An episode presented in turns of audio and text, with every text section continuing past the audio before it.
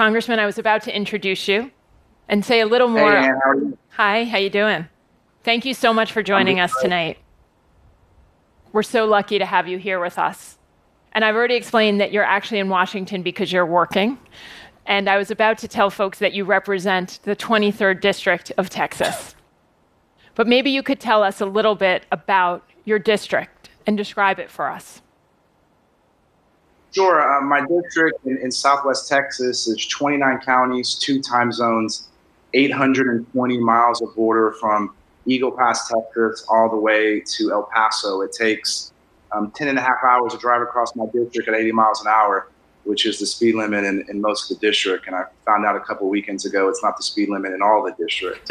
Um, it's a you know, it's a, a, a 71% uh, Latino district, and it's a district that I've been representing um, for now my third term in Congress. And when you think about the issue of the border, I have more border than any other member of Congress. Um, I spent nine and a half years as an undercover officer in the CIA, chasing uh, bad people all across the country. Uh, so when it comes to securing our border, it's something I, I know a little bit about. One of the things I learned recently, which I hadn't known before, is that your district is actually the size, I think, of the state of Georgia. That's right. It's, it's larger than 26 states, roughly the size of, of the state of Georgia. Uh, so it's, it's pretty big.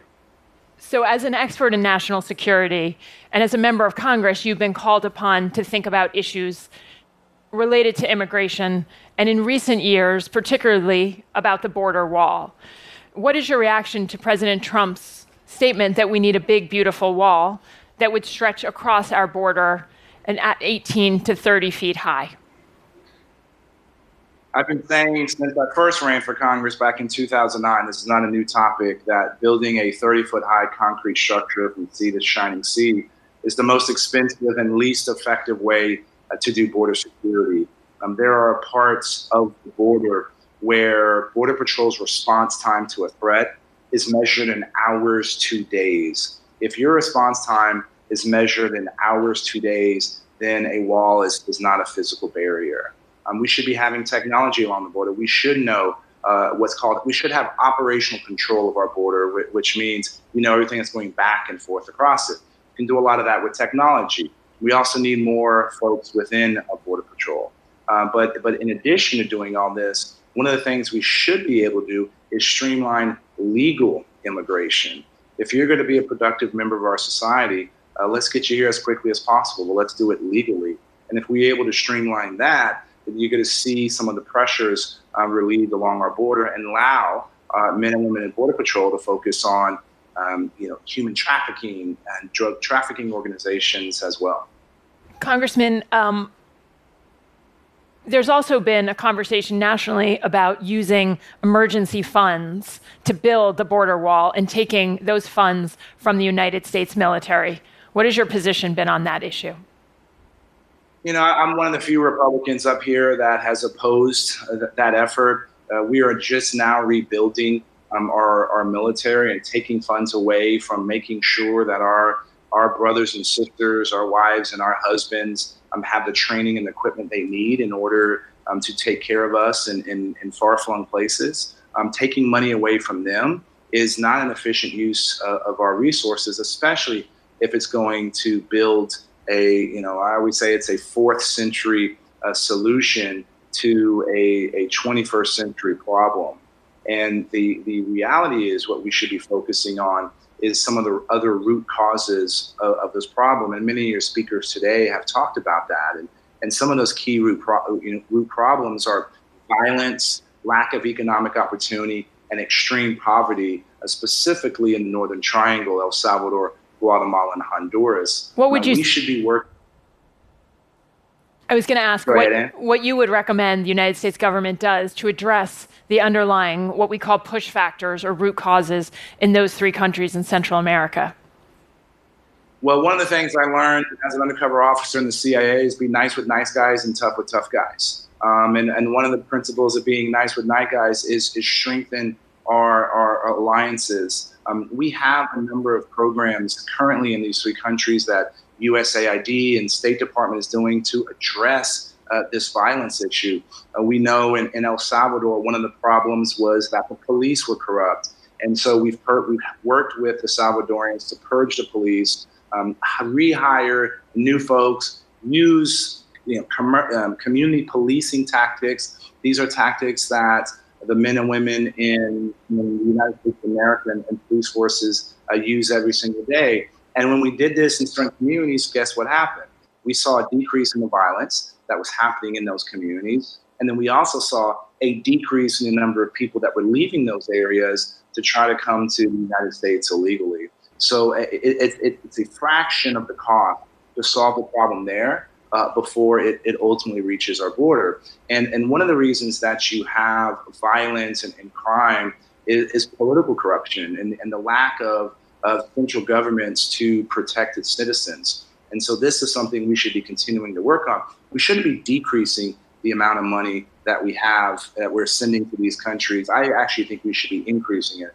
I believe the first thing, and we should have done this months ago, is select a special representative for the Northern Triangle. That's a senior diplomat that's going to work to make sure that we're using all of our levers of, of power um, to help these three countries, and then that we're doing it in a coordinated effort. We should also, this is not just a problem for the United States and Mexico, this is a problem for the entire Western Hemisphere. So, where is the Organization of American States? Where is the International Development Bank? And we should be having a collective plan to address this, these root causes and when you talk about violence, a, a lot of times we talk about um, these terrible games like MS-13, but it's also violence like women being beaten by their husbands, and they have nobody else to go to, and they are unable to to deal with this current problem. So these are the types of issues uh, that we we should be increasing our diplomacy, increasing our economic so development aid. Please. Those problems. I want to take you now from thinking about the root causes in Central America to thinking about the separation of children and families in the United States. Starting in April 2018, the Trump administration began a no tolerance policy for immigrants, people seeking refugee status, asylum in the United States. And that led to the separation of 2,700 children in the first year that that program was run. Now, I want to address this with you, and I want to separate it up front into two different conversations. One of the things that the administration did was file legal court papers saying that one of the primary purposes of the separations was to act as a deterrent against people coming to the United States. And I want to talk for a moment about that from a moral perspective and to get your views. We shouldn't be doing Period. It's, it's, it's, it's real simple. And guess what? It wasn't a deterrent. Um, you only saw an increase in the amount of uh, illegal immigration.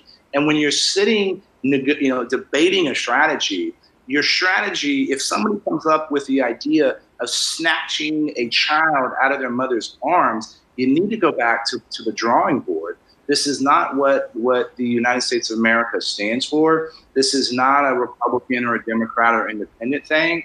Uh, this is a, a, human decency thing.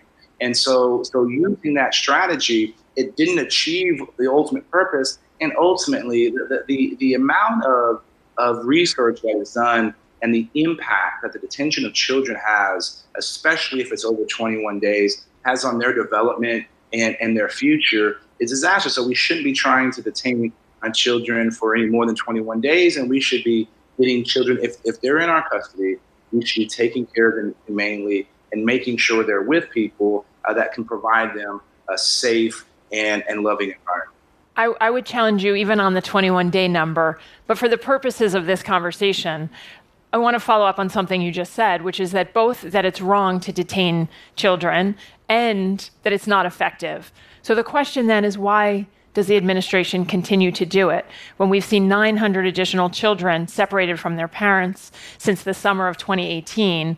Why is this happening? Well, that's something that Judge would have to ultimately ask the administration. Is, these are questions that I've been asking. Uh, the Tornillo facility is in my district. Uh, these are these are are, are um, buildings that are not designed uh, to hold anybody for, for multiple days, let alone children. Um, we should be making sure that if they are in our custody, a lot of times uh, for the unaccompanied children, we don't have a we don't know of a, of a, of a, a patron or a family member in the United States, and we should make sure that they're in facilities where they're able to go to school and have uh, proper food and, and health care. Um, and if we're able to find a, a, sponsor or a family member, let's get them into that those custody while they're waiting uh, for their immig- immigration court case. Uh, that's the other issue here. When you have a backlog of cases, I think it's now 900,000 um, cases that are backlogged. We should be able to do an immigration hearing uh, within nine months. I think most of the legal uh, community thinks that is uh, enough time to do something like this so that we can um, facilitate um, whether uh, someone or an individual is able to stay in the United States or they're going to have to be returned back to their home country rather than being in this limbo for five years. If we think about the asylum system today, where people are coming and saying that they have a credible threat that they will be persecuted back home. And we think about the fact that on average it's about two years for someone to get an asylum hearing, that many people are not represented as they go through that process. It makes me think about something that they say in the healthcare space all the time, which is that every system is perfectly designed to get the results it gets. And so as you think about this and think about how we would redesign this system to not do what we're doing, which is years and years of detention and separations and hardship for people seeking, and again, asylum being a lawful United States government process for people seeking to enter our country lawfully. What should we do? Look, I, have tried to increase by $4 billion the amount of resources that HHS um, has in order to specifically uh, deal ultimately with children. I think we need more immigration uh, judges in order to process these cases. And I think we need to ensure that folks that can get representation. Um, I've been able to work with a number of lawyers up and down uh, the border to make sure that they're you know, being able to get access uh, to the folks um, that are, are, are having these problems. And so this is this is something that we should be able to design. And, and ultimately, when it comes to children, we should be doing everything we can in our custody in order to in order to take care of them. So I have two more questions for you before I'm going to let you go back to work. The first is about our focus in the United States on the questions of immigration. Because if you look at some of the statistics, you see that of people who are undocumented in the United States, the majority of people have st- overstayed on visas. They haven't come through the border. If you look at the people who try to enter the country who are on the terrorist watch list, they enter overwhelmingly through the airports and not through the border. If we look at drugs coming into the United States, which has been a huge part of this conversation, the vast majority of those drugs come through our ports and through other points of entry, not through backpacks on people crossing the border. So the thing I always ask and I always worry about with government is that we focus so much on one thing. And my question for you is whether we are focused on this conversation nationally about the border every day and every minute of every day, whether it's we're looking completely in the wrong direction. I, would agree with your, your premise. Um, when you have, let's, let's start with the economic benefits. When you have a 3.6% unemployment, what does that mean? That means you need folks in every industry, whether it's agriculture or artificial intelligence. So why aren't we streamlining legal immigration. We should be able to make this market based in order to have folks um, come in and, and, and be productive members of our society. Uh, when it comes to when it comes to the drug issue you're talking about, yes, it's in our ports of entry, but it's also coming into our shores. Uh, Coast Guard is only able to action 25% of the known intelligence they have on drugs coming in into our country. The the metric that we should be measuring is: Are we seeing a decrease uh, of deaths from, from overdose from drugs overseas? Are we seeing an, a decrease in, in, in, illegal immigration? It's not how many miles of fencing um, that we that we that we have ultimately built.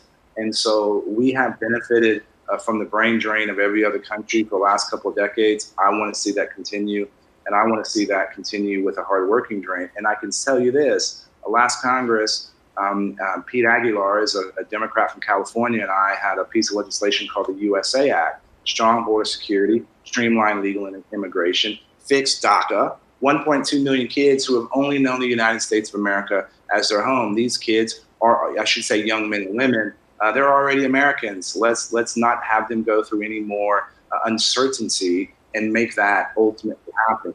We had 245 people that were willing to sign this bill into law. It wasn't allowed to come forward under a Republican speaker, and also the current Democratic speaker hasn't brought this bill to and something that we'd be able to pass. So I want to close, um, and you are perhaps most famous. Um, I don't know if that's fair, but you took a road trip with Beto O'Rourke from your district to Washington, D.C., and you become known for reaching across the aisle and engaging in these bipartisan conversations. And one of the things I've seen you say repeatedly is to talk about how we are all united. And I think when we think about the language of immigration and we start hearing words about enemies and militarization, I think the real question is how do we how do we convince all Americans to understand what you say that more unites us than divides us? Crisscrossing a district like mine that's truly 50 50, 50% Democrat, 50% Republican, it's been very clear to me uh, that way more unites divides us and we focus on those things that we agree we'll be all better off. And and now I'm I'm not going to get a, a, perfect attendance award for going to church, but I do remember when when Jesus was in the second temple and the Pharisees asked him, "What's the most important commandment?" He said, "To love thy Lord God with all your heart, mind, and soul."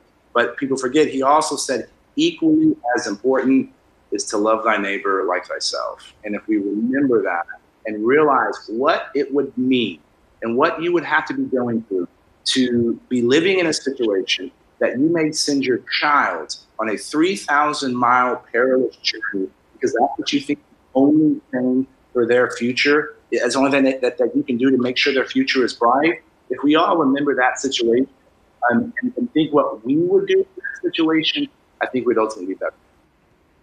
Thank you, Congressman. Thank you so much for joining us tonight.